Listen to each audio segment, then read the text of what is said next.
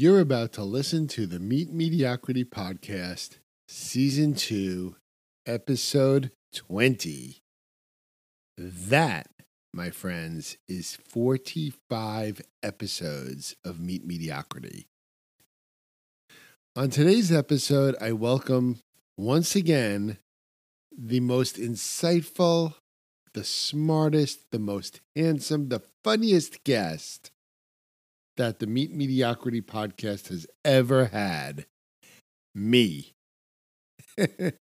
I was prompted to do a solo podcast this week after receiving a text message with a meme that said, and I quote, mediocrity is the enemy of greatness. I, of course, completely disagree with this.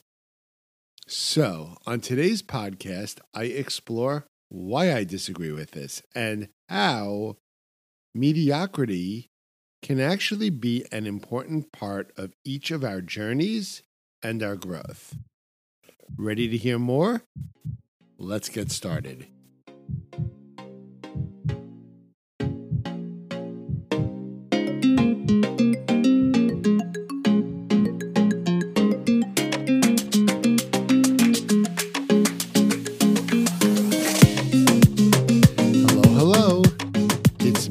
Mediocre Mitch, and welcome to the Meet Mediocrity Podcast, Season 2, Episode 20. Over the past few weeks, I have had some amazing guests. From Kaya Majmundar, who is perhaps my favorite ever Shark Tank guest, to Taren Gesell, also known as Triathlon Taren.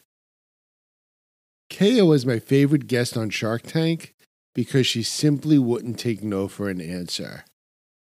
I know she got some negative feedback for what appeared to be, to some, as groveling, but I saw her behavior as a refuse to lose moment.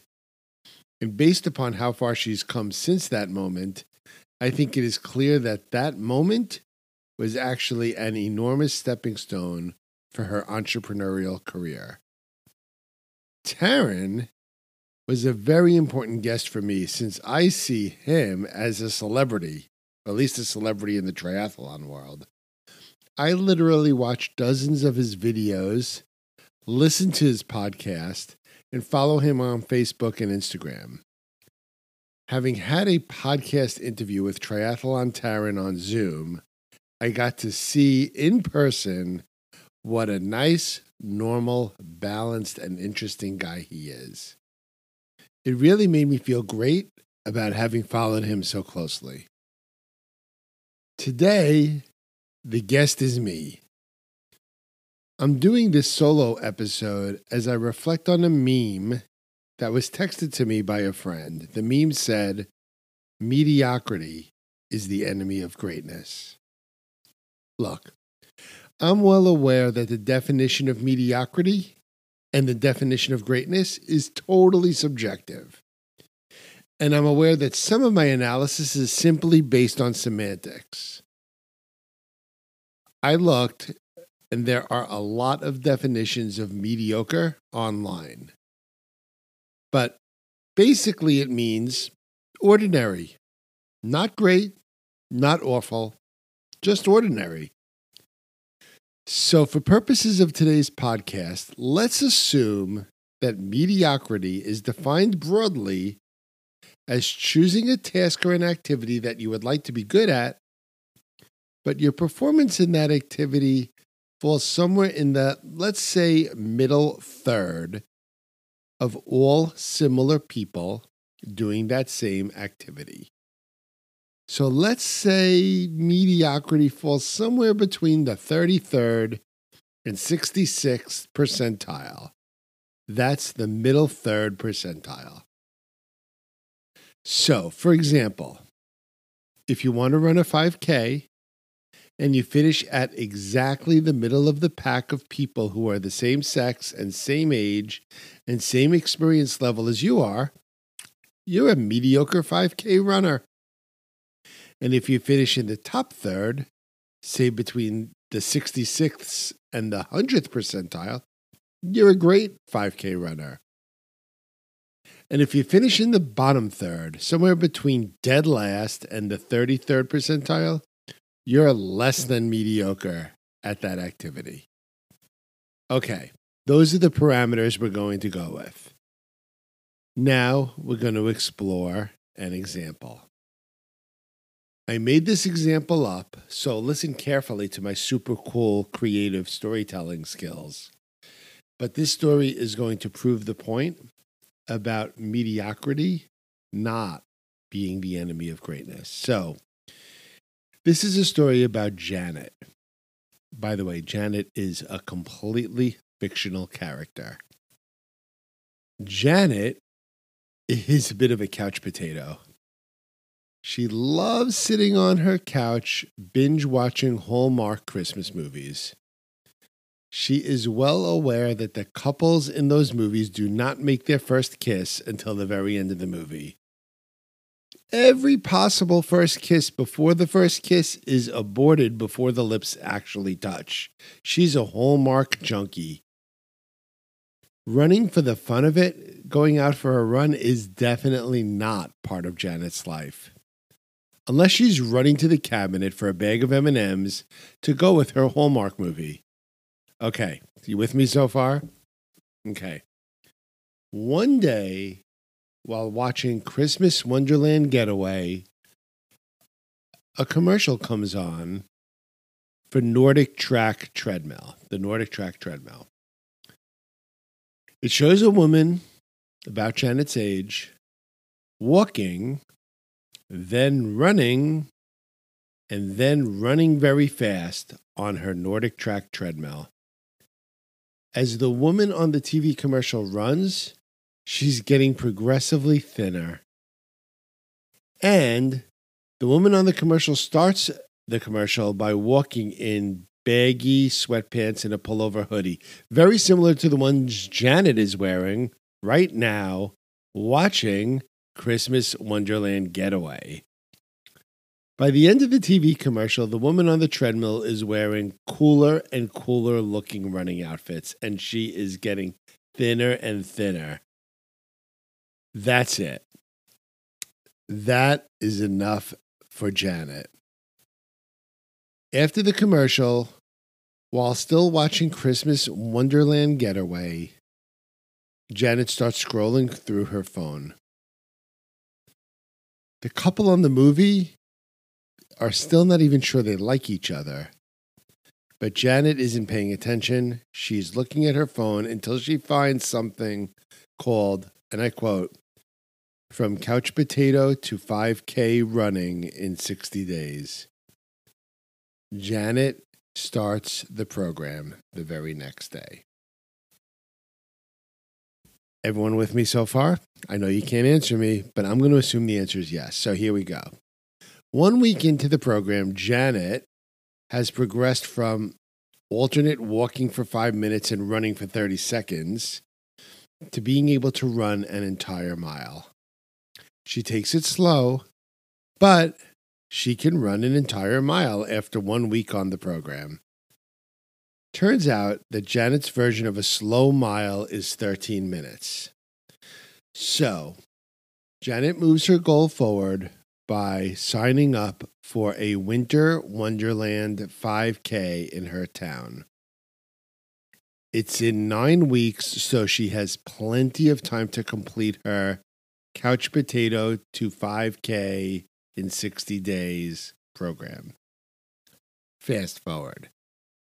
January. The holidays and New Year's are in the past, and Janet is still following her program. She's six weeks into the program now, and the Winter Wonderland 5K is only four weeks away. Janet is able to complete a 5K. She's mostly running at this point with just a little walking in the middle. She can, she can complete the 5K distance in just under 40 minutes. So, with four weeks to go, she sets a goal to complete the Winter Wonderland 5K in 36 minutes. She's also daydreaming about the amazing outfit colorful leggings, bright pink socks, and a great running pullover sweatshirt she wants to order from Athleta to wear for her 5K, the Winter Wonderland 5K. Okay, fast forward again. It's race day. Janet shows up to the Winter Wonderland 5K in her brand new outfit. She's lost eight pounds. She knows she can complete the 5K distance, and she has her goal of 36 minutes in mind. The fastest she's run a 5K in her practice sessions was just under 38 minutes, so knocking a little less than two minutes off of her best time here on race day, totally doable. Janet is totally ready. As Janet starts the race, she is so proud of herself. She never imagined being among a group of runners, runners with timing chips, an actual starting line and a finish line, people cheering, water bottles, tables of apples and oranges set up on a table near the finish line, finisher medals and t shirts waiting for her, all just 36 minutes away. Okay, the race starts. Two kilometers into the 5K race, Janet is running at a pace that's a little slower than she expected. 12 and a half minutes for the first mile. Damn, she thinks to herself. I really need to pick up my pace. Second mile, slight stomach cramp, heavy breathing, much heavier than she expected, and oh no, mile two, 13 minutes. Now she needs to run the last mile plus just under 11 minutes to meet her goal time of 36 minutes. So Janet starts running hard, way too hard. With about half a mile to go, she starts walking. She just couldn't keep up the running any longer because she had blown herself out. She finished the 5K in 41 minutes. She had done faster 5Ks in her practice sessions. She is completely down on herself. Janet picks up her finisher's medal and her t shirt, but she says to herself that these aren't even rewarding. She sees people walking their dogs on the race course and she realizes that they too will get a finisher's medal and a t shirt. As she's heading home, she checks the results of the Winter Wonderland 5K on her iPhone. There's her name 41 minutes, finishing 19th out of 30 women her age. Janet is feeling completely mediocre. So, is Janet mediocre? Is her mediocrity a bad thing? Well, here's what I would say good for Janet. She got off the couch, she went out of her comfort zone, she completed her training, and she completed her race. Nope, she did not meet her goal of running the entire way, nor did she meet her goal time of 36 minutes. And if any bystander looked at her accomplishment of 19th out of 30 women in her age group, they would probably think she's a mediocre runner. I would say she's a mediocre runner too. What she did isn't bad. It's great. it's great. It's just mediocre great. So here's the important point mediocrity as a goal, not good mediocrity as a result, that's okay. And that is what I've always meant by meeting mediocrity. Janet's mediocre result needs to become her motivator, not her demotivator. It's Janet's next move, the move she makes after the Winter Wonderland, that matters most. Okay. Now back to the meme that was texted to me by a friend that said, Mediocrity is the enemy of greatness. Simply not true. Janet's mediocre result isn't a bad thing at all if Janet sees it and uses it as a building block. It's like I always say you need to meet mediocrity if you are ever going to beat mediocrity. So let's get back to Janet. Let's fast forward six months. Janet's still running. Good for her. She has set a new goal for herself. She wants to reach the podium. That's finishing in the top three people in her age group at the Labor Day 5K. She is training like crazy, not just running, but doing interval training, sprinting up hills, lifting weights, doing core exercises, doing yoga to say to stay limber. She doesn't even have time for the Hallmark channel anymore. In fact, she has such a detailed training schedule on her phone calendar. She's making tra- training progress. She's sorry, she's she's marking her training progress with frequent Instagram posts. She's losing weight. She's getting tons of compliments from her friends. Here's the thing though. Janet is getting burnt out. By mid July, she's starting to go to bed at night, dreading the next morning's workout. But Janet keeps pushing ahead her, her protein smoothie for breakfast, her salad for lunch, her small piece of chicken and veggies for dinner. More running, more sprints, more weight training.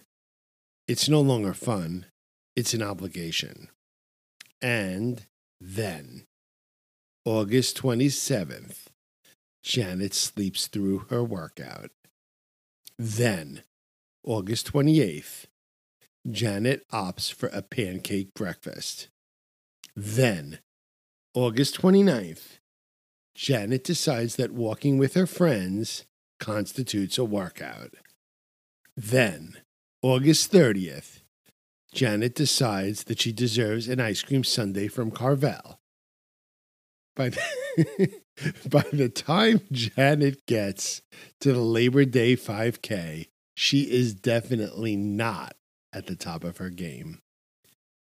Janet finishes the 5K, finishing 20th amongst 40 runners in her age group.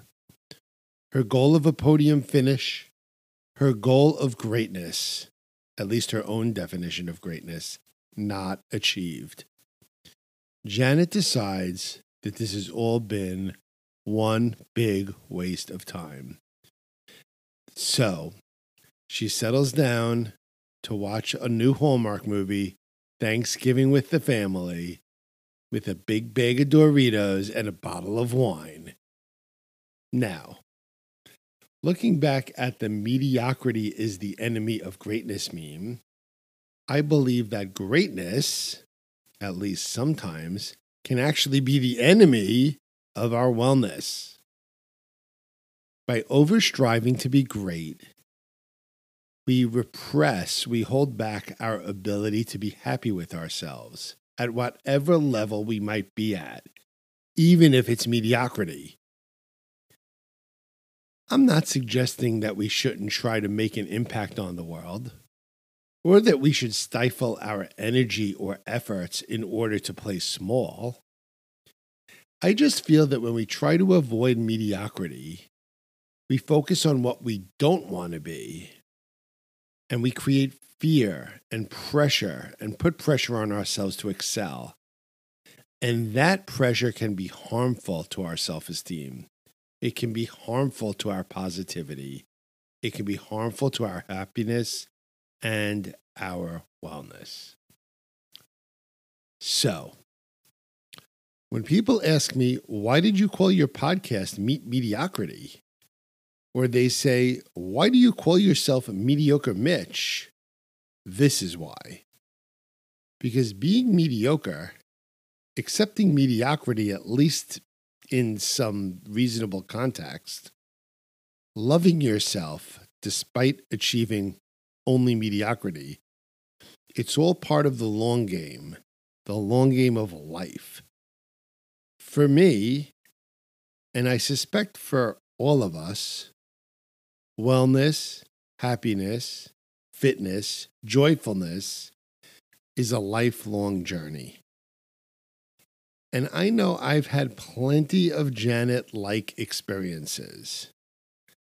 In fact, I had that experience or something similar to it last year when I successfully completed my half Ironman triathlon and I crossed the finish line and I said to myself, Mitch, why did you finish that run almost 30 minutes slower than you expected?